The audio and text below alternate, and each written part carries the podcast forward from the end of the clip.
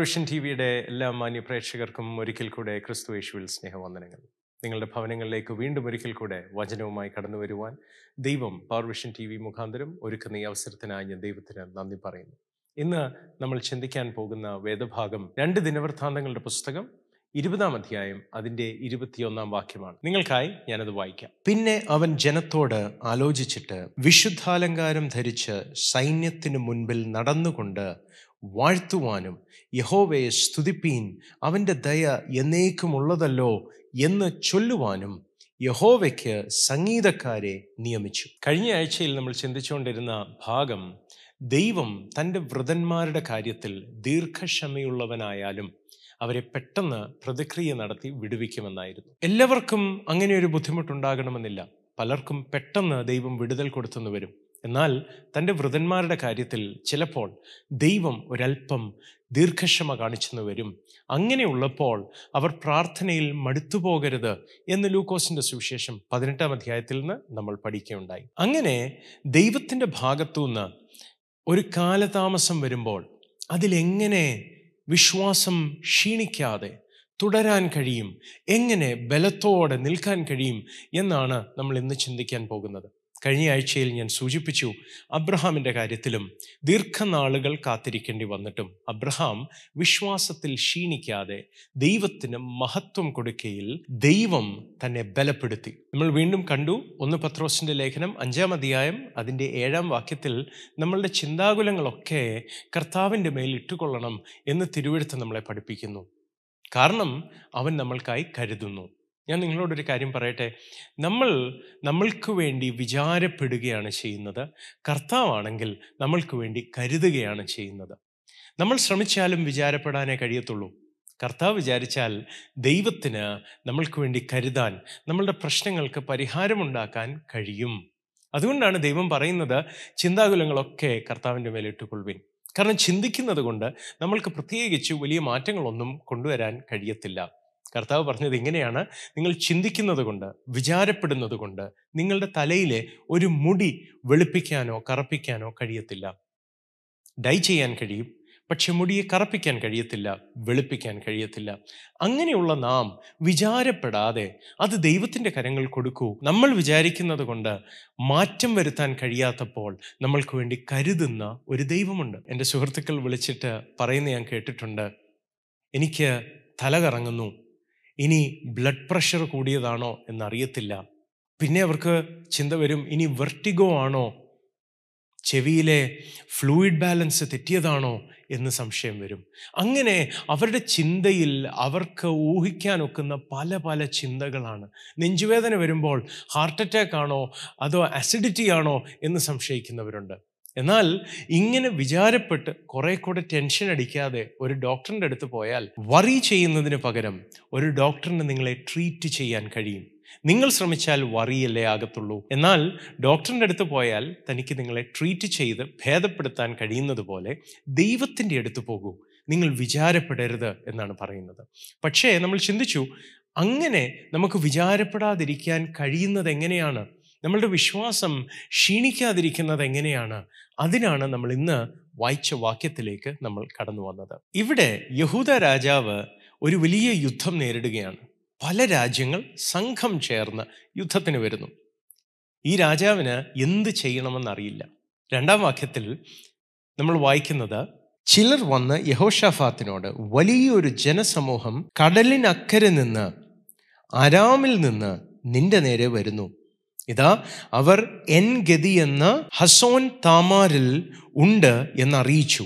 മൂന്നാം വാക്യം, യഹോഷാഫാത്ത് ഭയപ്പെട്ട് യഹോവയെ അന്വേഷിപ്പാൻ താൽപ്പര്യപ്പെട്ട് യഹൂദയിൽ ഒക്കെയും ഒരു ഉപവാസം പ്രസിദ്ധം ചെയ്തു. ശ്രദ്ധിച്ചേ, ഒന്നാം വാക്യം നമ്മളോട് പറയുന്നത് അവിടെ മോവാബ്യരും അമോന്യരും അവരോട് കൂടെ, നമ്മൾ താഴോട്ട് വായിക്കുമ്പോൾ മനസ്സിലാകും, ഏദോമിൽ നിന്നുള്ളവരും സെയീർ പർവ്വതത്തിലുള്ളവരും, അങ്ങനെ പല രാജ്യങ്ങൾ ഒരുമിച്ച് ചേർന്ന് തനിക്ക് നേരെ, തൻ്റെ ചെറിയ രാജ്യത്തിന് നേരെ യുദ്ധത്തിന് വരുന്ന ഒരു സമയം. താൻ ഭയന്നുപോയി, താൻ എന്ത് ചെയ്യണമെന്നറിയാതെ ഭയന്നിരിക്കുകയാണ്. പന്ത്രണ്ടാം വാക്യത്തിൽ പറയുന്നത് നിങ്ങൾക്കായി ഞാൻ വായിക്കാം. ഞങ്ങളുടെ ദൈവമേ, നീ അവരെ ന്യായം വിധിക്കുകയില്ലയോ? ഞങ്ങളുടെ നേരെ വരുന്ന ഈ വലിയ സമൂഹത്തോട് എതിർപ്പാൻ ഞങ്ങൾക്ക് ശക്തിയില്ല, എന്ത് ചെയ്യേണ്ടു എന്ന് അറിയുന്നതുമില്ല. എങ്കിലും ഞങ്ങളുടെ കണ്ണുകൾ നിങ്കലേക്ക് തിരിഞ്ഞിരിക്കുന്നു. വലിയ യുദ്ധം നേരിടുന്ന രാജാവ് ഭയന്ന് ദൈവത്തിൻ്റെ അടുത്ത് വന്ന് പറയുന്ന വാക്കാണ്, ഞങ്ങൾക്ക് എന്ത് ചെയ്യണമെന്ന് പോലും അറിയില്ല. നിങ്ങളും അങ്ങനത്തെ അവസ്ഥയിൽ കൂടെ വന്നിട്ടുണ്ടാകും. ഞാനും അങ്ങനെ കടന്നു പോയിട്ടുണ്ട്, എന്ത് ചെയ്യണമെന്നറിയാത്ത അവസ്ഥ. എന്നാൽ ഈ രാജാവ് ദൈവസന്നിധിയിൽ വരുമ്പോൾ ദൈവം തന്നോട് പറയുന്നു, ജയം ഞാൻ തരാം, നിങ്ങൾ യുദ്ധം ചെയ്യേണ്ടി വരത്തില്ല. അതിനോട് രാജാവിൻ്റെ പ്രതികരണമാണ് നമ്മൾ ആദ്യം വായിച്ച വാക്യം. പിന്നെ രാജാവ് ജനത്തോട് ആലോചന ചോദിച്ച് കൂടിയാലോചിച്ച് പാടുവാനും ആരാധിക്കുവാനുമുള്ള ആൾക്കാരെ നിയമിക്കുകയാണ്.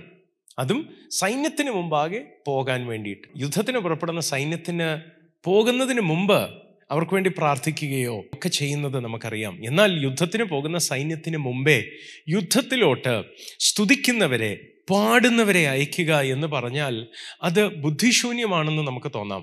എന്നാൽ ഈ രാജാവ് ചെയ്യുന്നത്, പടയാളികൾക്ക് മുമ്പ് ദൈവത്തെ ആരാധിക്കുന്ന ഒരു കൂട്ടം ലേവ്യരെയാണ് നിയോഗിക്കുന്നത്. ഒന്ന് ആലോചിച്ച് നോക്കിക്കേ, യുദ്ധത്തിന് പോകുമ്പോൾ രാജാവ് തനിക്ക് നേരെ വന്ന വലിയ സൈന്യത്തെ നേരിടാൻ തയ്യാറാകുമ്പോൾ രാജാവ് ജനറൽസുമായി കൂടിയാലോചിക്കും എന്നാണ് ഞാൻ ചിന്തിക്കുന്നത്. കമാൻഡേഴ്സുമായിട്ട് കൂടിയാലോചിക്കും, സൈന്യത്തിൻ്റെ അധിപന്മാരോട് സംസാരിക്കും. എന്നാൽ ഈ രാജാവ് ചെയ്യുന്നത് ഒരു മ്യൂസിക്കൽ ഓഡിഷനാണ്. ഒന്ന് ആലോചിച്ച് നോക്കിക്കേ, ഇത് ബ്രിട്ടൻസ് ഗോട്ട് ടാലൻറ്റോ ഇന്ത്യൻ ഐഡലോ അമേരിക്കൻ ഐഡലോ അങ്ങനത്തെ ഒരു റിയാലിറ്റി ഷോ അല്ല. ഒരു യുദ്ധം നേരിടുന്ന രാജാവ് ഇപ്പൊ പാട്ടിൻ്റെ ഓഡിഷൻ നടത്തുകയാണ്. നമുക്ക് തോന്നാം ബുദ്ധിശൂന്യമാണെന്ന്. എന്നാൽ ഈ രാജാവ് ഈ യുദ്ധം ജയിക്കുന്നു. വാൾ ഉപയോഗിക്കാതെ ദൈവം അവർക്ക് ജയം നൽകുന്നു ഈ യുദ്ധത്തിൽ. താഴോട്ടുള്ള വാക്യങ്ങൾ അങ്ങനെയാണ് വായിക്കുന്നത്. എനിക്ക് നിങ്ങളുടെ മുമ്പിൽ വരച്ച് കാണിക്കാൻ താല്പര്യമുള്ളത്, ആ രാജാവ് പാട്ടുകാരെ അസൈൻ ചെയ്തിട്ട് അവരോട് പാടാൻ പറയുന്ന വാക്കുകളാണ്. ആ വാക്കുകൾ ഇങ്ങനെയാണ്: യഹോവയെ സ്തുതിപ്പീൻ, അവൻ്റെ ദയ എന്നേക്കും ഉള്ളതല്ലോ എന്ന് ചൊല്ലുവാനും യഹോവയ്ക്ക് സംഗീതക്കാരെ നിയമിച്ചു. അപ്പോൾ ദൈവത്തെ സ്തുതിക്കുമ്പോൾ അവർ ചെയ്തത് ശ്രദ്ധിക്കൂ. അവർ ദൈവത്തിൻ്റെ ദയ എന്നേക്കുമുള്ളതല്ലോ എന്ന് പറഞ്ഞാണ് ദൈവത്തെ സ്തുതിക്കുന്നത്. സങ്കീർത്തനങ്ങൾ നൂറ്റി മുപ്പത്തി ആറിൽ ഈ പ്രയോഗം വളരെയധികം നമ്മൾ കാണാറുണ്ട്. ആ സങ്കീർത്തനത്തിൻ്റെ ഒരു രീതി കണ്ടാൽ നമുക്ക് മനസ്സിലാകും, വെറുതെ അവൻ നല്ലവനല്ലോ അവൻ്റെ ദയ എന്നേക്കുമുള്ളത് എന്ന് പറയുകയല്ല പ്രത്യുത. അത് ഓരോ പ്രാവശ്യവും ഉരുവിടുന്നതിൻ്റെ ഇടയിൽ ഇസ്രായേൽ ജനത്തെ മിസ്രൈമിൽ നിന്ന് ദൈവം കൊണ്ടുവന്ന നാൾ മുതലുള്ള ദൈവത്തിൻ്റെ അത്ഭുത പ്രവർത്തികളെ ഇവർ ഓർത്ത് ഓർത്ത് നന്ദി പറയുകയാണ്. ആ യുദ്ധം യഹോശഫാത്ത് ജയിച്ചു, പക്ഷേ അവരുടെ സ്തുതിയുടെ മുൻപിലാണ് ദൈവം അവർക്ക് ജയം കൊടുത്തത്. ഒരിക്കൽ പോലും വാളെടുക്കേണ്ടി വരാതെ ആ സൈന്യം ആ യുദ്ധം ജയിച്ചു. അവരുടെ ശത്രുക്കളെ നിർമൂലനം ചെയ്യാൻ അവർ പരിശ്രമിക്കേണ്ടി വന്നില്ല. അവർക്ക് ജയം ദൈവം കൊടുക്കുന്നു. ഞാൻ നിങ്ങളോട് പറയട്ടെ സഹോദരങ്ങളെ, പലപ്പോഴും പ്രാർത്ഥിക്കുമ്പോൾ ഞാൻ ശ്രദ്ധിച്ചിട്ടുള്ളത്, ആൾക്കാരുടെ ഫോക്കസ് അവരുടെ പ്രശ്നമായിരിക്കും, അവരുടെ രോഗമായിരിക്കും, അവർ നേരിടുന്ന വെല്ലുവിളിയിലായിരിക്കും അവർ ശ്രദ്ധിക്കുന്നത്. എന്നാൽ സ്തുതിക്കുമ്പോൾ നമ്മൾ ശ്രദ്ധിക്കുന്നത് നമ്മളുടെ മുമ്പിലുള്ള ഇന്നത്തെ പ്രശ്നത്തെക്കാളും ദൈവം കഴിഞ്ഞ നാളുകളിൽ ചെയ്ത ദൈവത്തിൻ്റെ പ്രവൃത്തിയെയാണ് നമ്മൾ ശ്രദ്ധിക്കുന്നത്. അതിൻ്റെ ഗുണമെന്താണ്? അതിൻ്റെ പ്രയോജനം എന്താണ്? പറയാം. പുതിയ നിയമത്തിൽ പത്രോസ് ഒരിക്കൽ പടകിലായിരുന്നപ്പോൾ യേശുവിനോട് ചോദിച്ചു. കൊടുങ്കാറ്റും തിരമാലയും ചുറ്റുമടിക്കുന്നുണ്ട്, യേശു കടലിന്മീതെ നിൽക്കുകയാണ്. പത്രോസ് ചോദിക്കുകയാണ്, നീയാണെങ്കിൽ എനിക്കൂടെ ഈ പടകിൽ നിറങ്ങി ഈ തിരമാലകളുടെ മേലൊന്ന് നടക്കണം. കർത്താവ് പറഞ്ഞു, പോര്. പത്രോസ് ഇറങ്ങി നടക്കാൻ തുടങ്ങി. കർത്താവിനെ നോക്കി നടന്നു തുടങ്ങിയ പത്രോസ് ചില നിമിഷങ്ങൾക്ക് ശേഷം താൻ ചുറ്റുമുള്ള കാറ്റിനെയും കടലിനെയും ശ്രദ്ധിക്കാൻ തുടങ്ങി. തനിക്ക് ഭയം തോന്നി, താൻ മുങ്ങിത്തുടങ്ങി. കടലിന് മീതെ നടന്ന അതേ പത്രോസ് ചുറ്റുമുള്ള പ്രശ്നങ്ങളെ ശ്രദ്ധിക്കാൻ തുടങ്ങിയപ്പോൾ മുങ്ങിയതുപോലെ തന്നെ പലപ്പോഴും നമ്മളുടെ ചുറ്റുമുള്ള പ്രശ്നങ്ങളെ ശ്രദ്ധിക്കുമ്പോൾ നമ്മൾക്ക് വിശ്വാസം എഴുന്നേൽക്കാൻ കഴിയാതെയായി പോകും. എന്നാൽ കഴിഞ്ഞ ആഴ്ച നമ്മൾ ശ്രദ്ധിച്ചു, അബ്രഹാമിന് തൻ്റെ ശരീരത്തിൻ്റെ നിർജീവത്വം ഗ്രഹിച്ചിട്ടും ധൈര്യത്തോടെ വിശ്വസിക്കാൻ കഴിഞ്ഞത് താൻ ദൈവത്തെ സ്തുതിക്കയിൽ മഹത്വപ്പെടുത്തിക്കൊണ്ടിരുന്നപ്പോൾ ദൈവം തന്നെ ബലപ്പെടുത്തിയത് കൊണ്ടാണ്. സഹോദരങ്ങളെ, ഞാൻ പറയട്ടെ, നിങ്ങൾ ദൈവത്തെ സ്തുതിക്കാനായി ഏർപ്പെടുമ്പോൾ, നിങ്ങൾ ദൈവത്തിൻ്റെ നന്മകളെ ഓർത്തോർത്ത് സ്തുതിക്കുമ്പോൾ നിങ്ങളുടെ ജീവിതത്തിൽ ദൈവപ്രവൃത്തി വെളിപ്പെടാൻ തുടങ്ങും. ഇത് വെറും ആത്മതലത്തിൽ മാത്രം നടക്കുന്നതല്ല, നിങ്ങളുടെ തലച്ചോറിലും നിങ്ങളുടെ മനസ്സിലും ഒക്കെ വലിയ മാറ്റങ്ങൾ വരുത്താൻ ഇടയായിത്തീരും. പലപ്പോഴും നമ്മൾ ഫോക്കസ് ചെയ്യുന്നതിൻ്റെ കുഴപ്പമാണ് നമ്മൾക്ക് പ്രശ്നങ്ങളെ നേരിടാൻ കഴിയാത്തത്. We become so obsessed with the problem that instead of getting to a solution, we crumble under the pressure and the weight of the challenge at hand. നമ്മളുടെ മുമ്പിൽ നിൽക്കുന്ന ആ വെല്ലുവിളിയുടെയും ആ പ്രശ്നങ്ങളുടെ ആ രോഗത്തിൻ്റെ ആ കടഭാരത്തിൻ്റെ മുമ്പിൽ നമ്മൾ ഇടിഞ്ഞു പോവുകയാണ് ചെയ്യുന്നത്. എന്നാൽ നിങ്ങൾ അറിയേണ്ട കാര്യം, ആത്മതലത്തിൽ ദൈവത്തെ, അവിടുത്തെ നന്മകളെയും ദൈവത്തിൻ്റെ വിശ്വസ്തതയും ഓർത്ത് ഓർത്ത് സ്തുതിക്കുമ്പോൾ ദൈവത്തിൻ്റെ പ്രവൃത്തി നമ്മുടെ ജീവിതത്തിൽ വരിക മാത്രമല്ല, നമ്മളുടെ മനസ്സ് ബലപ്പെടാനായിട്ട് തുടങ്ങും. ഒരു നിമിഷത്തേക്കല്ല, നമ്മൾ സ്ഥിരമായി അതൊരു ശീലമാക്കാൻ തുടങ്ങുമ്പോൾ നമ്മളുടെ മനസ്സിൽ വ്യക്തമായ മാറ്റങ്ങൾ വരാൻ തുടങ്ങും. നമ്മളുടെ ചിന്താരീതികളിൽ വ്യക്തമായ മാറ്റങ്ങൾ ഉണ്ടായി തുടങ്ങും, നല്ല മാറ്റങ്ങൾ ഉണ്ടാകാനായി തുടങ്ങും. കൂടുതൽ വ്യക്തമായി പറഞ്ഞാൽ, തലച്ചോറിൻ്റെ തലത്തിൽ ആരോഗ്യകരമായ ഓർമ്മകൾ സൃഷ്ടിക്കുകയും അത് ഓർത്തെടുക്കുകയും ചെയ്യുമ്പോൾ സംഭവിക്കുന്ന ഒത്തിരി മാറ്റങ്ങളുണ്ട്. പുസ്തകങ്ങളിൽ എന്ന പോലെ നമ്മളുടെ വൈകാരിക കാഴ്ചപ്പാടുകളെ സൂക്ഷിച്ച് ഒരു ലൈബ്രറി ആക്കുന്ന അമിഗ്ഡല സജീവമാകാൻ തുടങ്ങും. ആരോഗ്യകരമായ വൈകാരിക ധാരണകൾ നമ്മൾക്കുണ്ടാകാനായി തുടങ്ങും. പലപ്പോഴും ആൾക്കാരുടെ വൈകാരിക ധാരണകളിൽ വരുന്ന പ്രശ്നങ്ങൾ അവരെ ഒത്തിരി കുഴപ്പത്തിൽ ആഴ്ത്താറുണ്ട്.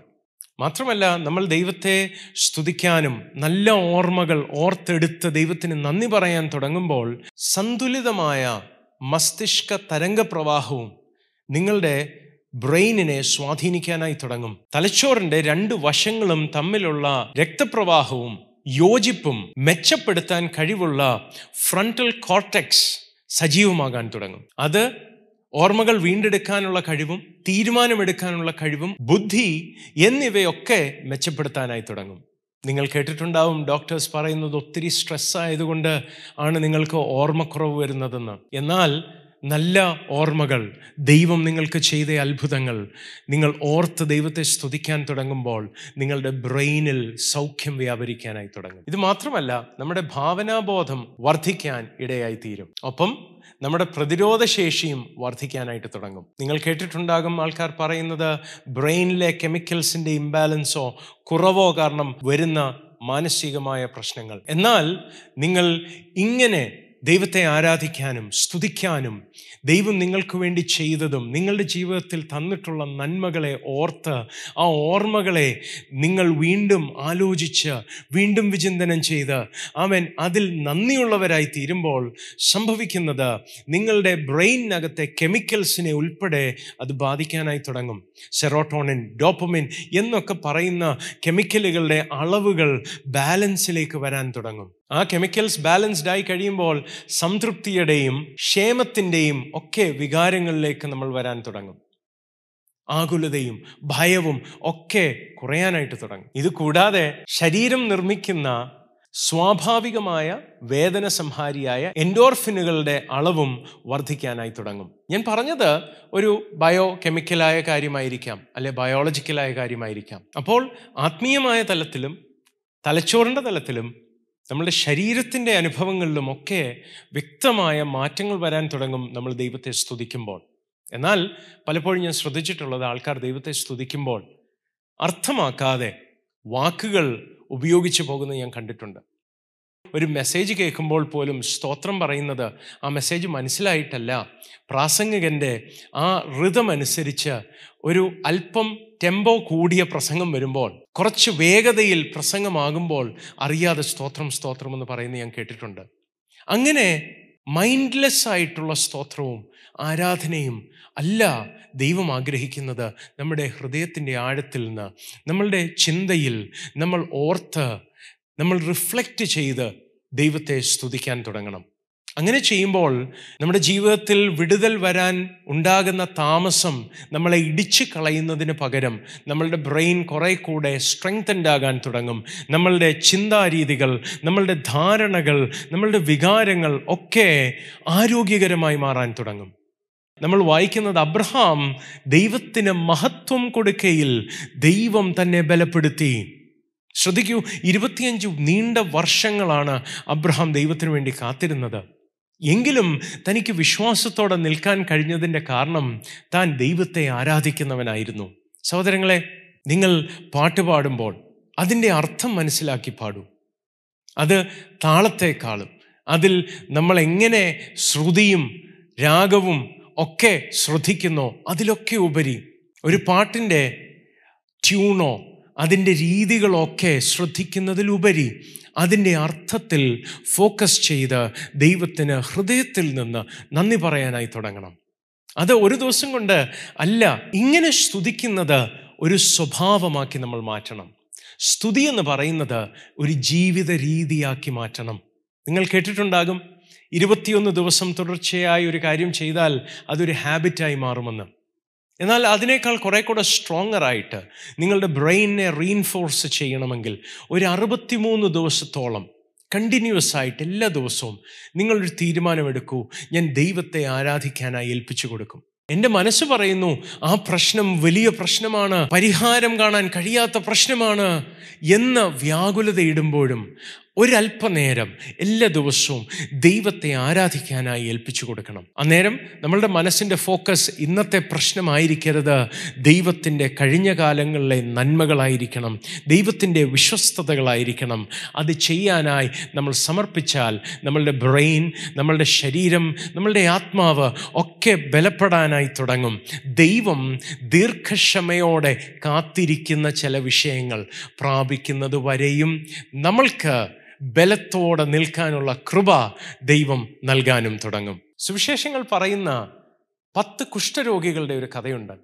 യേശുവിൻ്റെ അടുത്ത് പത്ത് കുഷ്ഠരോഗികൾ സൗഖ്യത്തിനായി ആഗ്രഹത്തോടെ വരുന്ന ഒരു വിവരണമാണ്. അതിൽ യേശു അവരെ സൗഖ്യമാക്കുന്നു. അന്നേരം അവർ അത് കാണുന്നില്ല.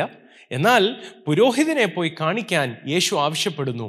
അവർ പുരോഹിതൻ്റെ അടുത്തേക്ക് പോകുന്ന വഴി അവർ സൗഖ്യമാകുന്നു. മടങ്ങി വരാൻ യേശുവിന് നന്ദി പറയാൻ ഈ പത്ത് പേരിൽ ഒരാൾക്ക് മാത്രമേ മനസ്സ് വന്നുള്ളൂ. ശ്രദ്ധിക്കണം, ഈ പത്ത് കുഷ്ഠരോഗികളും സൗഖ്യമായി എന്ന് തിരുവെഴുത്ത് പറയുമ്പോൾ തന്നെ യേശുവിൻ്റെ അടുത്ത് വന്ന് നന്ദി പറയുന്ന ആ വ്യക്തി, ഇംഗ്ലീഷിൽ പറയുന്നത് ഹി വാസ് മെയ്ഡ് ഹോൾ എന്ന് വെച്ചാൽ, നിങ്ങൾക്കറിയാം കുഷ്ഠരോഗം വന്ന ഒരാളുടെ ശരീരത്തിൽ നെർവ്സ് ഡാമേജ് ആകാൻ തുടങ്ങും, തൻ്റെ ശരീരത്തിലെ അവയവങ്ങൾ അല്ലെ വിരലുകൾ ഇല്ലാതായി തുടങ്ങുന്നത് നിങ്ങൾ കണ്ടിട്ടുണ്ടാകും. ആ രോഗത്തിൻ്റെ പ്രോഗ്രഷൻ നിന്നാൽ, അയാൾ സൗഖ്യമായാൽ അയാളുടെ വിരലുകൾ തിരിച്ചു വീണ്ടും വളർന്നു വരത്തില്ല. ഈ പത്ത് പേരിലും സൗഖ്യം വന്നു, പക്ഷേ നഷ്ടപ്പെട്ടു പോയതിനെ മടക്കി കൊടുക്കുന്ന ആ വ്യക്തിയുടെ ശരീരത്തെ പൂർണ്ണമാക്കുന്ന ഒരു പ്രവൃത്തി യേശു ചെയ്തത് ആ വ്യക്തി മടങ്ങി വന്ന് നന്ദി പറഞ്ഞപ്പോഴാണ്. യേശുവിന് അവരെ നേരത്തെ പൂർണ്ണമായി സൗഖ്യമാക്കി അവരുടെ ശരീരങ്ങളെ ഹോളാക്കി കൂടായിരുന്നോ? എൻ്റെ ചിന്തയിൽ അവർ വന്നത് ആ കാലത്ത് അങ്ങനെ ശരീരം റിസ്റ്റോർഡ് ആകുന്ന ഒരു പരിപാടി അവർക്ക് ചിന്തിക്കാൻ കൂടെ കഴിയത്തില്ല. അവർ ആഗ്രഹിച്ചത് ഈ രോഗം സൗഖ്യമാകണം. അവരുടെ വിശ്വാസത്തിനൊത്ത് വിശ്വാസം പോലെ യേശു അവരെ സൗഖ്യമാക്കി. എന്നാൽ തിരിച്ചു വന്ന് സ്തുതിക്കാൻ തയ്യാറായവന്, തിരിച്ചു വന്ന് മഹത്വം കരയേറ്റിയവന് ദൈവം സൗഖ്യത്തിൽ നിർത്താതെ അയാളെ റെസ്റ്റോർ ചെയ്യുന്നൊരു തലത്തിലേക്ക് കൊണ്ടുവരാൻ ഇടയായി തീർന്നു. സഹോദരങ്ങളെ, നിങ്ങൾ പ്രാർത്ഥിക്കുന്നവരാകാം. നിങ്ങൾ പ്രാർത്ഥിക്കുമ്പോഴും പലപ്പോഴും നിങ്ങളുടെ മനസ്സിൽ ടെൻഷനായിരിക്കും, വ്യാകുലതയായിരിക്കും. അങ്ങനെയാണോ നിങ്ങൾ ജീവിക്കുന്നത്? ഇന്നു മുതൽ കുറേ നേരം ദൈവത്തെ ആരാധിക്കാനായി കമ്മിറ്റ് ചെയ്യണം. അത് വെറുതെ പാട്ടുകൾ പാടി മനസ്സ് മുഴുവൻ നാളത്തെ പ്രശ്നമാണ്, പാട്ട് പാടുമ്പോഴും ഭയങ്കര ടെൻഷനാണ്, പാട്ട് പാടുമ്പോഴും കണ്ണീന്ന് കണ്ണുനീര് വരുമോ, ദൈവമേ എന്തായിത്തീരും എന്നാണ് ചിന്ത. അങ്ങനെ ആവരുത്. കഴിഞ്ഞ നാളുകൾ വിശ്വസ്തയോടെ നടത്തിയ ദൈവം ഇന്നും ഇന്നലെയും എന്നേക്കും അനന്യനാണ്. അവൻ മാറത്തില്ല. അവൻ നിങ്ങൾക്കായി വിടുതൽ നൽകുക തന്നെ ചെയ്യും. എന്നാൽ ആ ധൈര്യം നഷ്ടപ്പെട്ടു പോകാതെ സൂക്ഷിക്കണമെങ്കിൽ നമ്മൾ അറിയേണ്ടത് ദൈവത്തെ സ്തുതിക്കാനായി ഒരു ഹാബിറ്റ് നമ്മൾ ഡെവലപ്പ് ചെയ്തെടുക്കണം. നിങ്ങൾ വചനം ധ്യാനിക്കുമ്പോൾ പഴയ നിയമത്തിൽ ധാരാളം വ്യക്തികളുടെ ജീവിതത്തിലെ അനുഭവങ്ങൾ രേഖപ്പെടുത്തിയിട്ടുണ്ട്, പുതിയ നിയമത്തിലുമുണ്ട്. ആ ഭാഗങ്ങൾ വായിച്ചു നോക്കൂ. നിങ്ങളുമായി കണക്റ്റ് ചെയ്യുന്ന, നിങ്ങളുടെ അവസ്ഥയെ സ്പർശിക്കുന്നത് പോലെ നിങ്ങൾക്ക് അനുഭവിക്കുന്ന ആ അധ്യായങ്ങളിൽ ദൈവം ചെയ്ത അത്ഭുത പ്രവർത്തികളെ ധ്യാനിക്കാനായി തുടങ്ങും. നിങ്ങളുടെ ഉള്ളിൽ ധൈര്യം എഴുന്നേൽക്കാൻ തുടങ്ങും. ആ ധൈര്യത്തോടെ ദൈവത്തിൻ്റെ വിശ്വസ്തതയെ ഓർത്ത് നന്ദി പറഞ്ഞു തുടങ്ങും. വേദപുസ്തകത്തിലെ വ്യക്തികൾക്ക് വേണ്ടി ദൈവം ചെയ്തതുപോലെ തന്നെ നമ്മൾക്ക് വേണ്ടിയും ചെയ്യാൻ വിശ്വസ്തനാണ്. കാലം മാറിയതേ ഉള്ളൂ, ദൈവം അതേ ദൈവം തന്നെയാണ്. അവിടത്തേക്ക് മാറ്റം വരുന്ന ദൈവമല്ല. അന്ന് വിശ്വസ്തനായിരുന്നെങ്കിൽ ഇന്നും വിശ്വസ്തനാണ്. അന്ന് വിടുവിച്ച ദൈവം ഇന്ന് നിങ്ങളെയും വിടുവിക്കാൻ ശക്തനാണ്, വില്ലിംഗ് ആണ്, മനസ്സുള്ളവനാണ്. അതുകൊണ്ട് എൻ്റെ പ്രിയ സഹോദരങ്ങളെ, ഞാൻ നിങ്ങൾക്കായി പ്രാർത്ഥിക്കാനായി ഇന്ന് തുടങ്ങുമ്പോൾ, ഇന്നു മുതൽ ദൈവസന്നിധിയിൽ സിൻസിയറായി വേർഷിപ്പ് ചെയ്യുവാൻ ഒരു കമ്മിറ്റ്മെൻ്റ് എടുക്കും. ശത്രു പലപ്പോഴും അതിൽ നിന്ന് നമ്മളെ പിന്തിരിപ്പിക്കാനാണ് നോക്കുന്നത്. ചിലപ്പോൾ ചിലരൊക്കെ പ്രാർത്ഥിക്കുമ്പോൾ അവർ ടെൻഷനിൽ, അവർക്ക് വിശ്വാസം എഴുന്നേക്കാൻ കഴിയത്തില്ല. അങ്ങനെയുള്ളവർ കരഞ്ഞ് നിലവിളിച്ച് പ്രാർത്ഥിച്ച് ടെൻഷൻ അടിച്ച് ഇങ്ങനെ മുന്നോട്ട് പോകുമ്പോൾ കുറേ നാൾ കഴിയുമ്പോൾ അവരൊന്നിൽ ആ വിടുതൽ സാരമില്ല, കിട്ടിയില്ലെങ്കിലും കുഴപ്പമില്ല എന്നായി മാറും. അല്ലെങ്കിൽ ആ വേദനയോടെ തുടർന്ന് ജീവിക്കാനും തുടങ്ങും. എന്നാൽ ദൈവം ആഗ്രഹിക്കുന്നത്, ദൈവം ദീർഘക്ഷമയോടെ ഇരിക്കുന്ന വിഷയങ്ങളിൽ നമ്മളും സഹിഷ്ണുതയോടെ കാത്തിരുന്ന് പ്രാർത്ഥന അതേ നിലവാരത്തിൽ തുടരാൻ നമ്മൾക്ക് പ്രാപ്തിയുണ്ടാകണം. അതിന് നമ്മൾ സ്തുതിക്കുന്ന ഒരു ഹാബിറ്റുള്ളയാളാകണം. ഇന്ന് സ്തുതിച്ചാൽ പോരാ, നാളെ സ്തുതിച്ചാൽ പോരാ, ഒരാഴ്ച സ്തുതിച്ചാൽ പോരാ, എല്ലാ ദിവസവും സ്തുതിക്കുന്ന ഒരു സ്വഭാവം നമുക്കുണ്ടാവണം. പലപ്പോഴും നമ്മൾക്ക് ഇൻറ്റൻസ് ഷോർട്ട് ടേം പ്രെയർ മാത്രമേ അറിയത്തുള്ളൂ. അതിൻ്റെ കുഴപ്പം, നമ്മൾ പെട്ടെന്ന് ഒരു വിഷയത്തിന് പ്രശ്നമായി, ഒരു വിഷയത്തിന് പെട്ടെന്നൊരു വിടുതൽ വേണം എന്ന് ആഗ്രഹിച്ച് ഒരു ഏഴ് ദിവസം ഉപവസിച്ചെന്ന് വരും, വേണേൽ ഇരുപത്തൊന്ന് ദിവസം ഉപവസിച്ചെന്ന് വരും. ഞാൻ കേട്ടിട്ടുണ്ട് ആൾക്കാർ പറയുന്നത്, സൗഖ്യം നടക്കാതെ പോയ വിഷയങ്ങളിൽ നമ്മൾ ഏഴ് ദിവസം ഉപവസിച്ചതാണല്ലോ, എന്നിട്ടും ദൈവം ചെയ്തില്ലല്ലോ. ദൈവം ഏഴ് ദിവസമോ നാൽപ്പത്തഞ്ച് ദിവസമോ നൂറ് ദിവസമോ ഉപവസിക്കാനല്ല ഇതിൽ പ്രതീക്ഷിക്കുന്നത്. ദൈവം ദീർഘക്ഷമയോടെ ഇരിക്കുമ്പോൾ നമ്മൾ സസ്റ്റെയിൻഡായിട്ട് ദൈവത്തെ സ്തുതിക്കുന്നവരാകാനാണ് ദൈവം ആഗ്രഹിക്കുന്നത്. വേണമെങ്കിൽ നിങ്ങൾക്ക് ഏഴിരിക്കാമായിരിക്കും, ഇരുപത്തൊന്ന് ദിവസം ഇരിക്കാം ഉപവാസം, നാൽപ്പതിരിക്കാം, നൂറിരിക്കാമായിരിക്കും, എനിക്കറിയില്ല. പക്ഷേ ഒരു പരിധി കഴിഞ്ഞാൽ ഈ ശരീരത്തിന് അത് താങ്ങാൻ കഴിയില്ല. എന്നാൽ ദൈവം വിടുതൽ തരുന്ന നാളുവരെയും നിങ്ങൾക്ക് ബലത്തോടെ നിൽക്കാൻ കഴിയുന്ന ഒരു കാര്യമാണ് തിരുവെഴുത്ത് പറയുന്നത്, സ്തുതിക്കുന്ന ഒരു സ്വഭാവമുള്ളവരായി മാറണം. So on that note I want to conclude this message. ഈ സന്ദേശം ഞാൻ അവിടെ നിർത്തി നിങ്ങൾക്കായി പ്രാർത്ഥിക്കാനായി തുടങ്ങുകയാണ്. ഒരു നിമിഷം എന്നോട് ചേർന്ന് പ്രാർത്ഥിക്കാമോ? പ്രിയ കർത്താവേ, അവിടുത്തെ മുഖത്തേക്ക് ഞങ്ങൾ നോക്കുന്നു. കർത്താവെ, അവിടുന്ന് ദീർഘക്ഷമയുള്ളവനായി ഞങ്ങളുടെ ചില വിഷയങ്ങളിൽ താമസം വരുമ്പോൾ ഞങ്ങൾ പ്രാർത്ഥിച്ച് ഇടിഞ്ഞു പോകുന്നവരായി മാറാതെ, അബ്രഹാമിൻ്റെ കൂട്ട് അങ്ങേക്ക് മഹത്വം തരുവാൻ ഞങ്ങൾക്ക് കൃപ ചെയ്യണമേ. അയ്യായിരം പേരെ പോഷിപ്പിക്കേണ്ട ആവശ്യവും വെറും അഞ്ചപ്പങ്ങൾ കയ്യിലുള്ളപ്പോഴും തിരുവെഴുത്ത് പറയുന്നത് പോലെ യേശു അങ്ങേ സ്തുതിച്ച് ആ അപ്പങ്ങൾ നുറുക്കിക്കൊടുത്തതുപോലെ, as we read that he gave thanks and broke the bread, help us to be people of thankfulness, of gratitude. നന്ദിയോടെ ദൈവത്തെ ആരാധിക്കുവാൻ, ഇന്നത്തെ പ്രശ്നത്തിൽ കണ്ണു നട്ട് ഇടിഞ്ഞു പോകുന്നവരായിട്ടല്ല, കഴിഞ്ഞ നാളുകളിൽ ചെയ്ത ദൈവത്തിൻ്റെ വിശ്വസ്തതകൾ, കഴിഞ്ഞ നാളുകളിൽ വെളിപ്പെട്ടു വന്ന ദൈവിക വിടുതലുകൾ, അതിൽ ഞങ്ങൾ ശ്രദ്ധിച്ച് നന്ദി പറയുവാനും ആരാധിക്കുവാനും ഞങ്ങൾക്ക് കൃപ തരണമേ എന്ന് ഞങ്ങൾ പ്രാർത്ഥിക്കുന്നു. ഹല്ലേലൂയ. ഇരുപത്തിയഞ്ച് വർഷം നീണ്ടു നിന്നിട്ടും അബ്രഹാമിന് അങ്ങൊരു അത്ഭുതം കൊടുത്ത ദൈവമാണല്ലോ. ദീർഘനാളുകൾ മരുഭൂമിയിൽ ശൗല് വേട്ടയാടിയിട്ടും ഒടുവിൽ അങ്ങ് പകർന്ന അഭിഷേകം, രാജകീയമായ അഭിഷേകത്തിലേക്ക്, അതിൻ്റെ നിവൃത്തീകരണത്തിലേക്ക്, സിംഹാസനത്തിലേക്ക് ദാവീദിനെ അങ്ങ് കൊണ്ടുവന്ന ദൈവമാണല്ലോ. അപ്പാ, അവിടുത്തെ മക്കൾക്കായും അതങ്ങ് ചെയ്തു കൊടുക്കണമേ. ആ മരുഭൂമിയുടെ കാലയളവിൽ, ഒന്നും നടക്കാത്ത കാലങ്ങളിൽ, അവരിടിഞ്ഞു പോകാൻ സമ്മതിക്കല്ലേ. അവരെ അങ്ങ് ബലപ്പെടുത്തിയാട്ടെ അപ്പാ. സ്തുതിക്കാനുള്ള കൃപ നൽകണമേ അപ്പാ. Hallelujah, hallelujah. അവിടുത്തെ കരം അങ്ങനെ ചെയ്യണമേ. ഞങ്ങളെ കേട്ടുകൊണ്ടിരിക്കുന്ന, ഞങ്ങളുടെ പ്രെയർ ലൈൻ വിളിച്ചിട്ടുള്ള എല്ലാ പ്രേക്ഷകരെയും ഞങ്ങൾ അവിടുത്തെ കരങ്ങൾ ഭരമേൽപ്പിച്ച് പ്രാർത്ഥിക്കുന്നു. അവരുടെ വിഷയങ്ങളിൽ ദൈവിക അത്ഭുതങ്ങൾ സംഭവിക്കട്ടെ. അഡ്മിഷനുകളുടെ വിഷയങ്ങളിൽ വാതിലുകൾ തുറന്നു വരട്ടെ. കടഭാരത്തിൻ്റെ വിഷയങ്ങളിൽ ദൈവിക അത്ഭുതങ്ങൾ അവർ കണ്ടു തുടങ്ങട്ടെ. സൗഖ്യം ആവശ്യമുള്ളവരിൽ അപ്പോൾ അത്ഭുത സൗഖ്യമുണ്ടാകേണ്ടതിനായി ഞങ്ങൾ ഒരുമിച്ച് യേശുവിൻ്റെ നാമത്തിൽ പ്രാർത്ഥിക്കുന്നപ്പോൾ അവിടുന്ന് അങ്ങനെ ചെയ്യണമേ.